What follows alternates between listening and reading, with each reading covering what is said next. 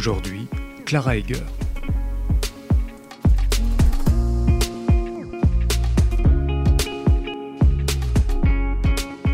Bonjour Clara Egger, merci d'être avec nous. Merci pour l'invitation. Comme à notre habitude, nous vous poserons la question suivante. Quel est pour vous, dans l'histoire de la France, un moment, un lieu, un événement, un personnage, un mouvement qui a marqué cette idée de souveraineté que nous nous faisons chez France Souveraine, qu'elle soit nationale ou populaire ? Alors, sans hésiter, c'est une personnalité liée à un moment de notre histoire, c'est Nicolas de Condorcet. Qui a vécu au XVIIIe siècle, en fait, entre 1743 et 1794, et qui est, en fait, le père de l'idée de référendum d'initiative citoyenne. Il appelait ça la censure du peuple, et il le prévoyait à la fois en matière législative, c'est-à-dire sur des lois ordinaires, et aussi en matière constitutionnelle, partant du principe que c'était les citoyens eux-mêmes qui étaient les mieux à même de lutter contre les abus de pouvoir. Donc c'est vraiment le père, celui qui a porté cette idée de la souveraineté populaire au moment des débats sur la première constitution post-révolutionnaire. Et c'est grâce à lui que nos voisins suisses ont eu d'ailleurs le référendum d'initiative citoyenne. Donc voilà, je retiendrai cette personnalité et ce moment-là. D'accord. Et donc vous êtes candidate à l'élection présidentielle via le mouvement Espoir RIC 2022 qui aura lieu maintenant dans quelques semaines. Pouvez-vous vous présenter aux membres de France Souveraine ainsi que le projet que vous défendez pour la France lors de cette élection ? Alors, je m'appelle Clara Egger, j'ai 33 ans, mariée, maman d'une petite fille de 5 ans. Et mon activité professionnelle, c'est d'être professeure en relations internationales à l'université de Groningen aux Pays-Bas. Mes intérêts de recherche et d'enseignement portent vraiment sur le rôle des citoyens en politique étrangère. Et c'est quelque chose dont on parle assez peu. On a l'impression que la politique internationale étrangère, c'est un peu la chasse gardée des gouvernants. Et voilà, moi, je m'intéresse à comment les citoyens peuvent décider, comment la souveraineté populaire peut s'exercer en matière de politique étrangère. Et je suis candidate à l'élection présidentielle portée par un mouvement qui s'appelle Espoir RIC, qui est un mouvement exclusivement citoyen, partisan. Donc, on rassemble plusieurs milliers de militants aujourd'hui qui sont de droite, de gauche, du centre, des extrêmes et qui se rassemblent autour d'une vision commune. La vision nous comporte pour la France. C'est une vision d'abord où chacun des citoyens exerce le maximum de pouvoir. Et qu'est-ce que ça veut dire concrètement ? Ça veut dire que chacun des citoyens, vous et moi, avons le pouvoir de d'écrire des modifications constitutionnelles et nous seuls, citoyens, avons le pouvoir de valider des modifications constitutionnelles par référendum. Donc, on a vraiment la main sur la norme de droit la plus élevée, donc un maximum de pouvoir pour les citoyens. Avec ça, quand on a un maximum de pouvoir, des droits, un droit nouveau, celui d'écrire la loi constitutionnelle, on porte aussi une vision où, parce que les citoyens ont des droits, ils sont craints par leurs élus et on craint aussi de leur déplaire ou de ne pas satisfaire ce que seraient leurs priorités. On peut imaginer par exemple aujourd'hui, je ne sais pas si vous avez fait cette expérience assez désagréable qui est d'écrire à son député pour l'alerter sur un problème que nous connaissons par exemple dans la circonscription. Et la plupart du temps, c'est une non-réponse ou alors une indifférence ou une réponse automatique. Voilà, l'idée, le projet qu'on porte, c'est que cela ne soit plus possible et qu'aujourd'hui, le député ait un rôle vraiment de prendre en compte les revendications des citoyens. Parce que s'il ne le fait pas, il risque d'avoir un référendum qui limite ses fonctions, redéfinit aussi ce que seraient les responsabilités de l'élu. Et du coup, voilà, le troisième pilier de cette vision générale, c'est une vision où les responsables politiques, pris au sens large, je ne parle pas uniquement des élus, je parle aussi des fonctionnaires, puisque la plupart des fonctionnaires exercent des missions au nom de l'État, représentent la collectivité publique dans leurs missions, agissent au service d'eux, sous le contrôle des citoyens, mais pas en leur nom et dans leur dos. Donc, c'est qu'on retrouve vraiment cette hiérarchie entre des citoyens donneurs d'ordre et des responsables politiques qu'on missionne pour exécuter une série de missions au nom du pouvoir citoyen. Voilà ce qu'on porte en termes de vision. Et puis, bien sûr, ça se décline par des mesures particulières, mais la vision générale, c'est celle-là. D'accord. Arnaud, qui est un fidèle membre et acteur de France Souveraine, a souhaité promouvoir le RIC constituant que vous défendez au sein de votre mouvement. Que pensez-vous de cette initiative ? C'est une excellente initiative et on devrait voir ça. Nous, ce qu'on porte au sein d'Espoir RIC, en tout cas, l'ambition, l'idée qu'on porte, c'est qu'on puisse constituer un large front démocrate qui rassemble tous ceux pour qui la question de la souveraineté populaire, la question des droits et du pouvoir des citoyens dans notre pays est ce qui nous rassemble. Au-delà de notre diversité d'opinions, c'est qu'on soit capable enfin de prendre des décisions et puis après on se disputera ensuite sur la teneur des décisions prises. Donc moi, voir des personnes s'engager sur la défense de cette mesure et contribuer à créer ce socle qui nous rassemble au-delà, comme je disais, des clivages partisans ou d'opinion, ben voilà, c'est quelque chose qu'on appelle de nos voeux et je suis ravie du coup d'être là ce soir pour soutenir cette initiative et en parler. Et donc, c'est lors du mouvement des Gilets jaunes que l'objet RIC s'est installé dans le débat public et que les Français ont commencé à se renseigner à son sujet. Cependant, nous avons l'impression que la volonté d'utiliser le RIC en France n'est pas claire et que ceux qui le revendiquent, le défendent, ne sont pas tous d'accord quant à sa finalité. Que différencie votre RIC constituant des autres RIC proposés ? Alors, je voulais faire une remarque préliminaire, peut-être d'abord pour dire à quel point quand même la demande de RIC, c'est une demande ancienne dans notre pays. En fait, elle date à peu près des années 80. On l'a oublié, mais en 1993, déjà, la plupart des candidats à l'élection présidentielle avaient le RIC dans leur programme. Quelque chose, on a une tendance à aussi oublier ces grandes tendances historiques. Et déjà en 2011, les premiers sondages qui posaient la question aux citoyens « Est-ce que vous souhaitez avoir le pouvoir d'écrire la loi directement et de la voter directement sans que les élus puissent reprendre en main le processus ?» On était déjà sur plus de 70% d'opinions favorables. Donc c'est quelque chose que le mouvement des Gilets jaunes en fait a joué un rôle énorme de visibilité, de structuration autour de cette revendication. Et c'est ce qui fait qu'aujourd'hui, on a quand même 3/4 de nos concitoyens pour qui ce sujet et qui appellent de leur vœu la possibilité de décider par référendum d'initiative citoyenne. Et peut-être de façon nouvelle, pour 6 Français sur 10, nous on a fait un sondage avec l'IFOP, cette question est importante pour choisir un candidat. Et je crois que ça, c'est quelque chose qu'il faut souligner. Souvent, on a l'impression que oui, bien sûr, on aimerait pouvoir écrire la loi, mais c'est pas la priorité. Mais quand même, pour 6 Français sur 10, c'est quelque chose de déterminant quand on choisit un candidat plutôt qu'un autre. Donc c'est vrai qu'il y a différents modèles qui existent sur le référendum d'initiative citoyenne. Le mouvement des Gilets jaunes a popularisé l'idée d'un RIC dit Carl, c'est-à-dire qui porte à la fois sur la possibilité de modifier la Constitution, qui est celui que nous portons.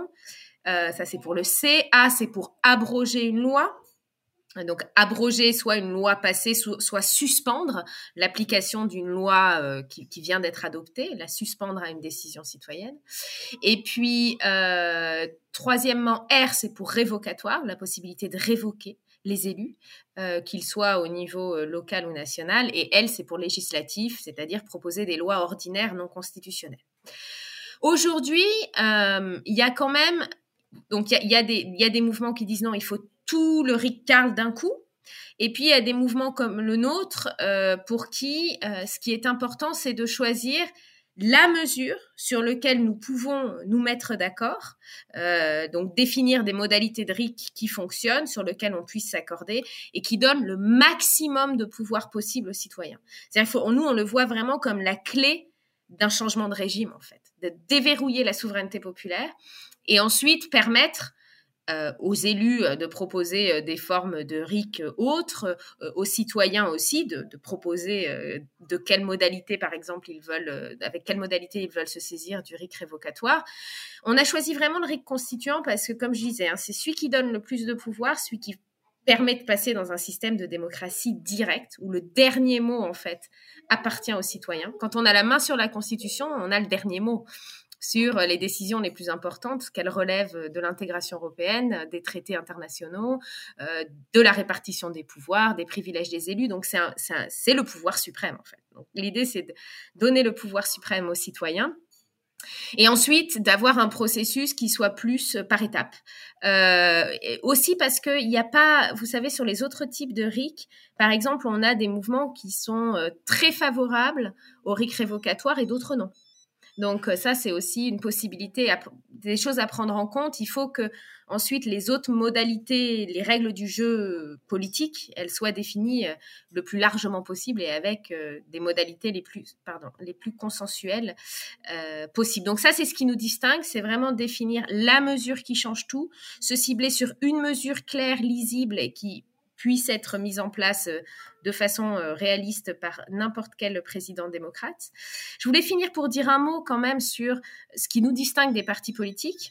C'est-à-dire aujourd'hui, dans la campagne électorale qui s'ouvre, vous allez trouver du référendum d'initiative citoyenne à toutes les sauces. Il est quasiment dans les programmes de tous les candidats, ou en tout cas, tout le monde est favorable à une forme de RIC, même La République En Marche au niveau local le soutient.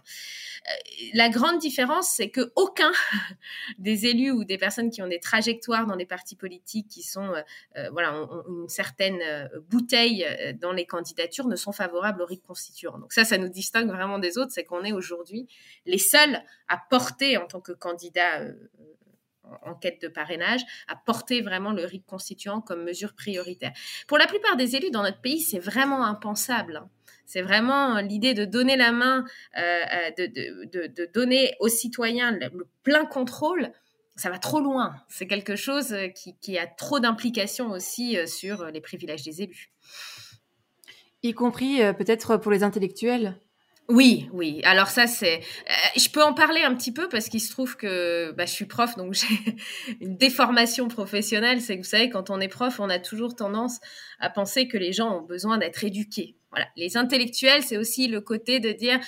Oui, vous savez, vous n'aurez jamais personne qui dit « je suis contre la démocratie ». Je suis contre l'idée quand même de souveraineté populaire. C'est une idée, c'est difficile de dire « je ne suis pas favorable à ce que les citoyens exercent le pouvoir suprême ». Mais en général, on dit...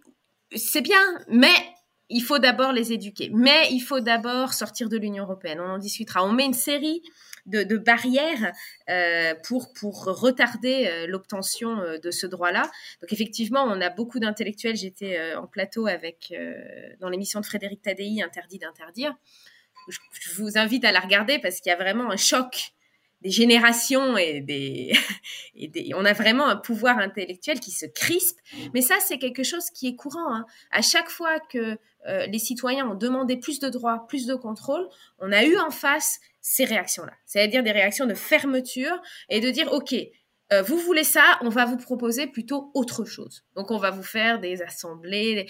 On a plein d'idées, mais pas ça. Donc, ça, c'est quelque chose d'assez classique historiquement, ouais. Aussi, et malgré l'intérêt évident d'un tel outil démocratique, si vous deviez pointer les quelques défauts du RIC ou du RIC constituant, lesquels souleveriez-vous ? Alors, déjà, je veux faire une première remarque, c'est que souvent les débats dans notre pays sont victimes d'un biais qui, à mon avis, est dommageable, que j'appellerais le biais du nirvana. C'est-à-dire, on a l'impression qu'il y a quelque part un système politique qui est fantastique. Et du coup, on va critiquer le RIC en oubliant d'où on est, c'est-à-dire les défauts du système tel qu'on le connaît aujourd'hui, très oligarchique, où les citoyens ont très peu de pouvoir. Donc, la première remarque que je veux faire, c'est que le fait que les citoyens aient le pouvoir suprême d'écrire des lois constitutionnelles et de voter des modifications constitutionnelles change tout et produit des effets positifs dans tous les domaines économiques, dans les domaines liés à l'éducation, dans les domaines liés à la santé, à la protection des libertés, à la gestion des crises, à l'efficacité des services publics. C'est évident, c'est-à-dire c'est mieux sans commune mesure. Ça, c'est vraiment quelque chose sur lequel je veux mettre l'accent. Et je ne vous demande pas de me croire sur parole parce qu'il y a quand même un vivier de travaux qui a été mené sur ces sujets parce qu'on a des voisins proches comme la Suisse, on en a discuté, mais d'autres États aussi, la moitié des États aux États-Unis par exemple, qui utilisent cet outil très fréquemment. Donc on a du recul. C'est un outil sur lequel on a du recul. Si je devais citer des limites ou des choses qu'il faut pouvoir, je pense, prendre en compte quand on pense à un RIC. Le premier, c'est très important, notamment au début quand on fait des RIC, de garder en tête que les services qui vont appliquer la mesure que nous prenons n'y sont pas nécessairement favorables. Et qu'est-ce qui va se passer? On va avoir une tendance à, prendre du retard sur l'application, traîner des pieds. C'est des choses qu'on observe aussi dans les pays qui ont le RIC. Et une des solutions faciles pour cela, c'est d'écrire des propositions très précises, c'est-à-dire d'être très clair sur les modalités d'application, les délais d'application, pour s'assurer que vraiment la décision est suivie et ne s'écarte pas à la lettre des choix qui sont faits. L'autre enjeu, c'est moi quelque chose que j'ai vécu en Suisse, donc j'ai pu observer. Je pense que c'est très important de protéger le temps de parole du pétitionnaire, c'est-à-dire que la personne qui porte un projet ait aussi un accès privilégié aux médias, pas seulement de façon quantitative, mais aussi de façon qualitative, parce que vous savez, les campagnes sur les référendums d'initiative citoyenne, on va avoir beaucoup d'experts qui s'expriment, le gouvernement, les journaux. Donc, c'est important quand même que celui qui porte la pétition puisse le porter avec force. Et c'est les deux seuls défauts que je trouverais, mais encore une fois, dans un monde idéal, parce que si je compare en tout point à ce qu'on a aujourd'hui sur différents niveaux, c'est mieux.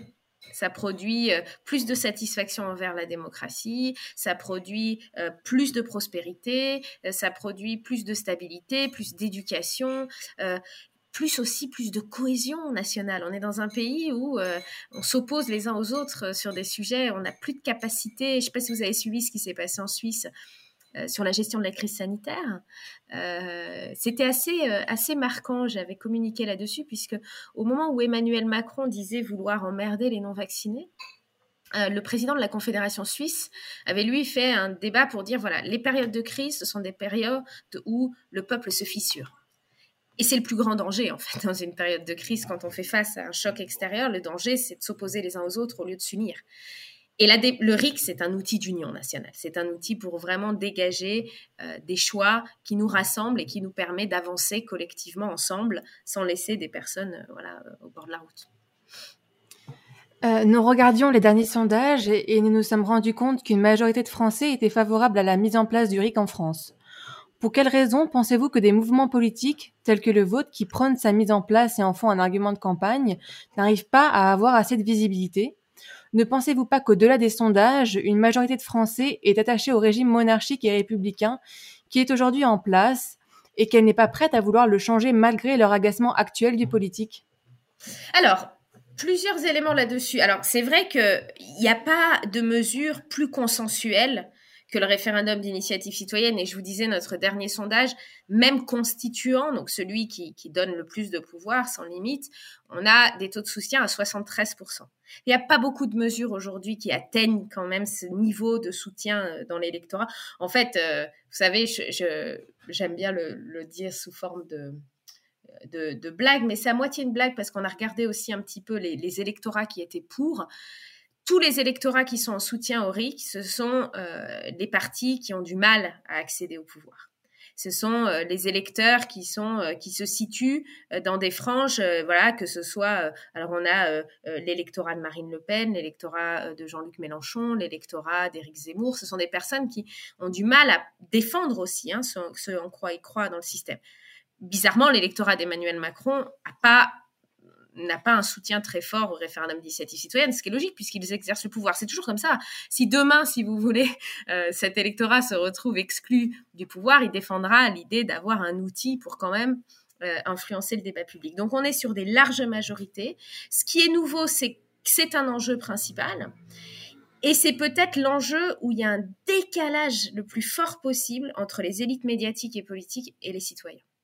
Et le fait qu'il n'y a pas de visibilité, en fait, s'explique par des choses très claires. Aujourd'hui, on a 75% des Français qui souhaitent avoir ce droit, moins de 10% des élus au niveau national qui le défendent. Ça veut dire que notre système a un problème. Notre système représentatif, quand on a une mesure qui est si consensuelle et qu'on a juste 10% des élus qui la défendent, il y a un problème. Notre système politique a un problème. C'est pareil du côté des élites médiatiques. Je ne sais pas si vous avez vu le traitement qui a été fait médiatique du RIC au moment des Gilets jaunes. Par exemple, est sortie cette phrase qui, depuis, est restée par les décodeurs du Monde, vous savez, ce service de lutte contre les fake news, qui en a propagé un certain nombre quand même, il faut le dire, et qui a sorti de son chapeau l'idée que c'était une mesure fasciste.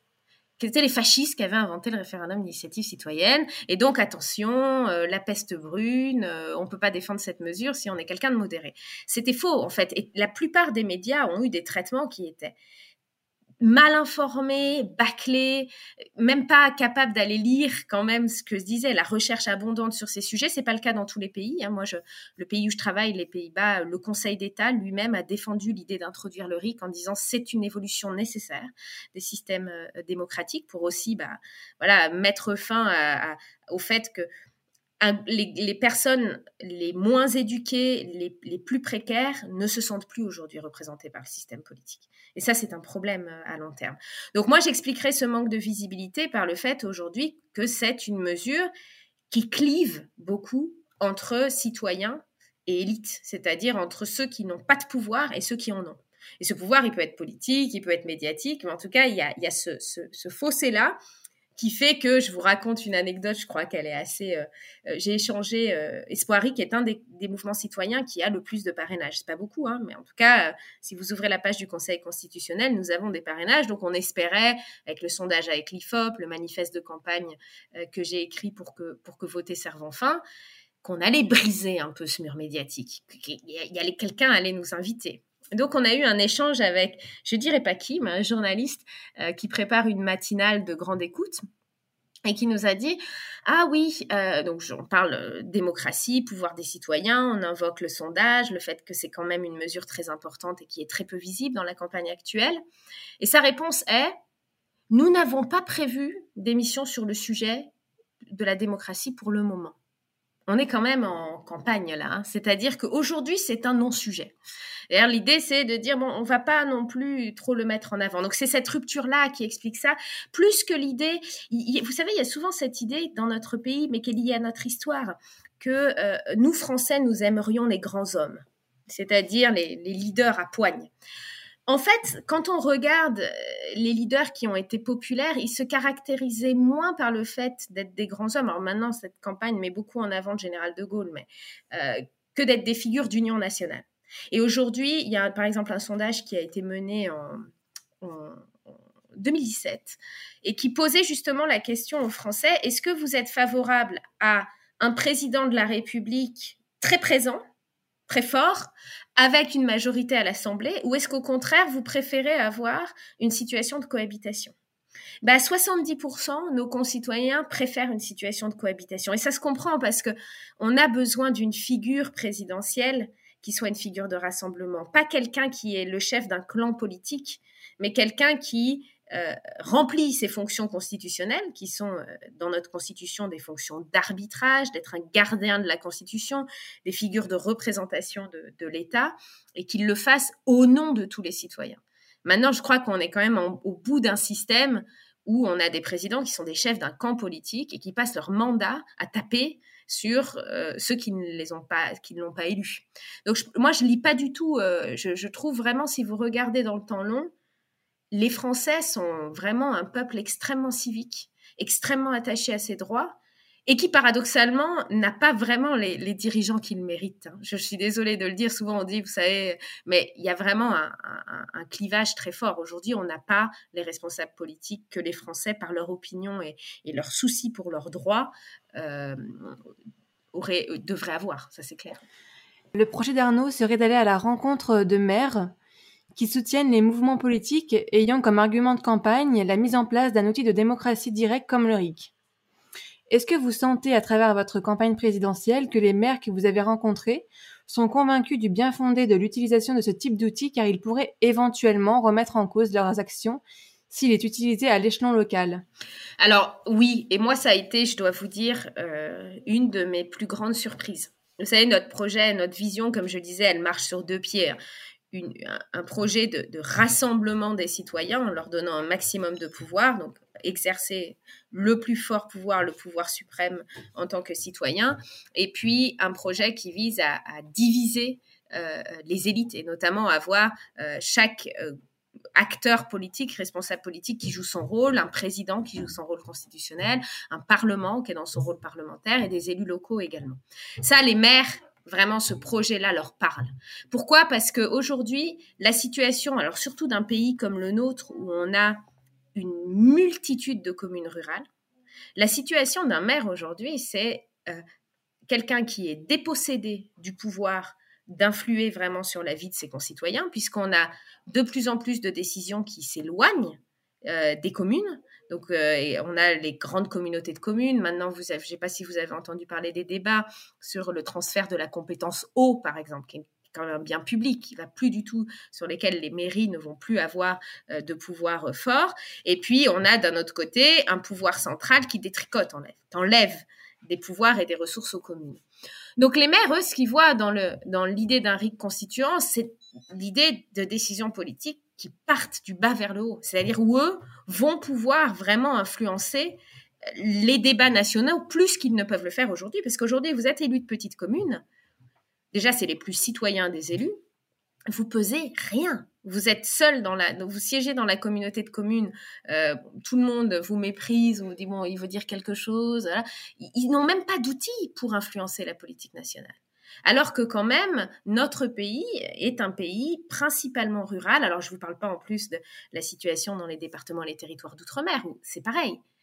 Comment aujourd'hui on peut relayer la situation de ces territoires au niveau national quand on n'a pas un outil comme le RIC constituant? Donc, ils le voient vraiment comme l'idée de dire enfin, on va inverser la tendance, on va arrêter la verticalisation et on va repartir d'une tendance qui parte du bas vers le haut et qui permettent d'inscrire des choses très importantes comme par exemple une plus forte décentralisation dans notre pays, plus de compétences aux communes.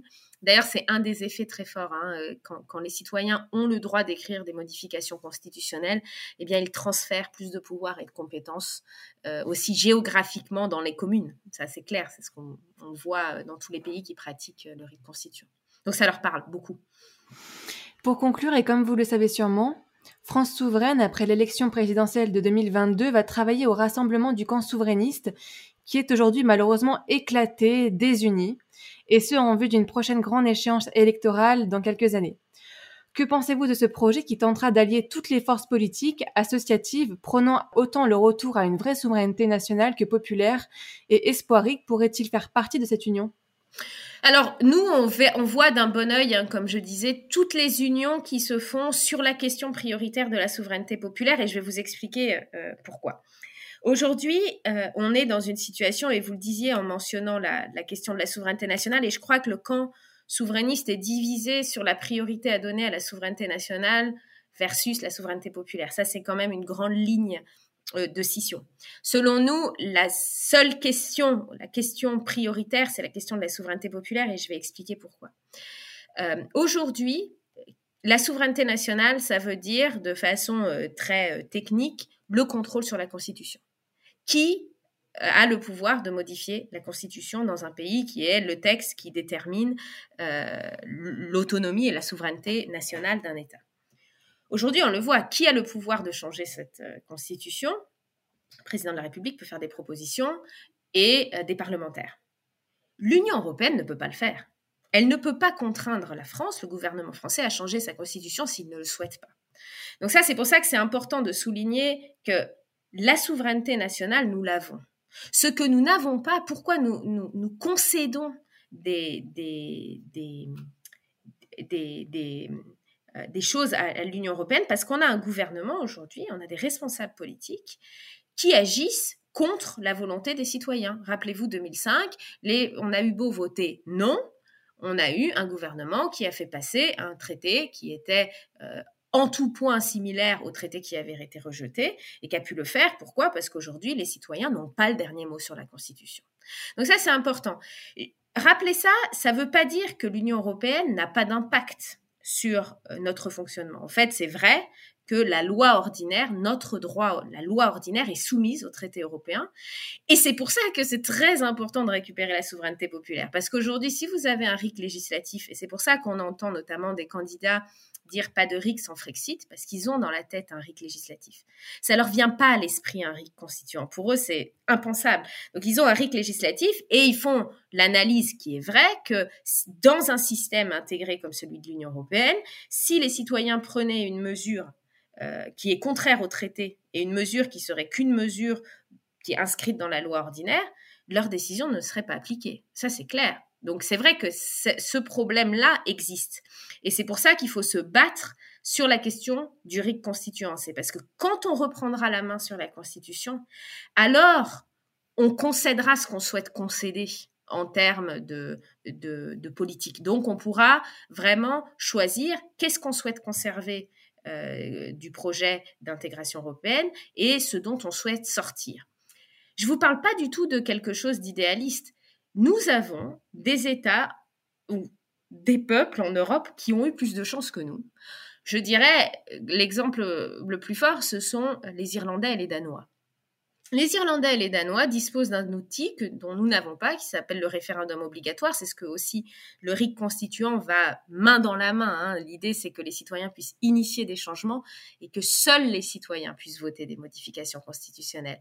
Eh bien, les Irlandais votent régulièrement sur les traités européens, ont les clauses de sortie les plus importantes qui existent, c'est-à-dire ils ont fait le choix de rentrer, de sortir, de prendre. Ils ont une logique, mais qui leur est beaucoup plus favorable. C'est-à-dire ils disent ça je prends, ça pourquoi pas, citoyenneté européenne je prends, politique fiscale je prends pas, euro pourquoi pas. Et ils choisissent quelles sont les politiques qui leur sont favorables, quelles sont les politiques dont ils ne veulent pas. Résultat, en Irlande, on a un taux de soutien au projet européen, de popularité du projet européen de 80%, ce qui est logique. Autre exemple, les Danois, souvent on me donne l'exemple de dire « oui, mais on ne peut pas sortir comme ça d'une politique européenne ». Les Danois ont commencé le processus d'intégration monétaire, ils ont commencé l'adoption de l'euro, ils l'ont arrêté. Pourquoi ? Parce que les citoyens au milieu ont dit « Ouh là, la perte en pouvoir d'achat, le décotement, la perte d'autonomie monétaire, c'est trop fort. » Donc, on a eu un gouvernement qui a reculé parce qu'il savait qu'il avait… En fait, la mesure ne serait jamais, jamais adoptée par référendum. C'est ça le combat prioritaire. Si on veut… La question, c'est qui exerce la souveraineté nationale dans notre pays ? Et pour nous, à Espoir RIC, ce sur quoi nous devons nous unir et nous battre, c'est pour que les citoyens exercent cette souveraineté et décident de ce dont on est prêt à accepter en termes de politique internationale et de ce qu'on veut refuser ou qui ne nous convient pas. Et ça, c'est quelque chose qu'on peut faire. Et c'est une chance. C'est une mesure qu'on peut prendre demain. C'est-à-dire, techniquement, rien ne s'oppose à la mise en œuvre de la souveraineté populaire dans notre pays. Les freins sont politiques, ils ne sont pas techniques, ils ne sont pas légaux. Et c'est une chance, parce que dans certains autres pays, je pense à la Norvège, par exemple, c'est très très difficile de changer la Constitution. Donc pour moi, c'est important, tous ceux qui sont soucieux d'avoir un plus gros contrôle sur ce qui se passe au niveau des projets d'intégration européenne, d'avoir plus de contrôle sur ce qui se passe aussi quand on se met... À débattre, là vous voyez la crise qui se passe en ce moment à la frontière ukrainienne. Moi, ma grande crainte de citoyenne, c'est que je me retrouve embarquée dans un conflit parce que je suis membre de l'OTAN, auquel vraiment j'ai pas du tout consenti, et je dois dire que la façon dont le conflit est présenté ne me satisfait pas du tout. Si j'avais la possibilité de décider, j'aurai la possibilité de mettre un haut là et pourquoi pas de sortir, par exemple, de l'OTAN. C'est ça qu'il faut viser. C'est vraiment celui qui a la main sur la Constitution a la main sur tout. Et il faut d'abord demander le RIC constituant pour ensuite pouvoir décider de ce qu'on souhaite conserver du projet d'intégration européenne et de ce qu'on souhaite, de ce dont on souhaite se retirer. Et ça, c'est vraiment, je pense, le message important et qui est à même. Et nous, Espoir RIC, nous soutiendrons tous les mouvements, tous les projets qui font de la souveraineté populaire la mesure principale et qui contribuent aussi à clarifier ce débat.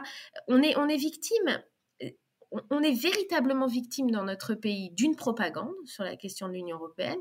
Alors, une propagande aussi orchestrée par l'Union européenne elle-même. Quand j'entends la Commission européenne dire, après ce qui s'est passé en Pologne, le droit européen est supérieur à la Constitution, je m'étouffe, J'ai dit, il ne faut pas non plus, attention, là, si vous voulez des départs massifs de l'Union européenne, il faut continuer à dire n'importe quoi.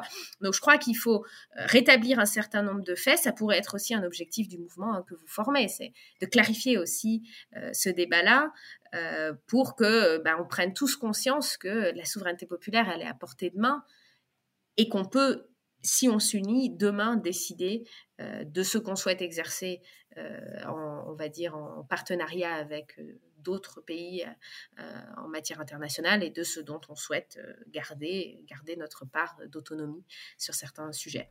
Voilà ce que je dirais.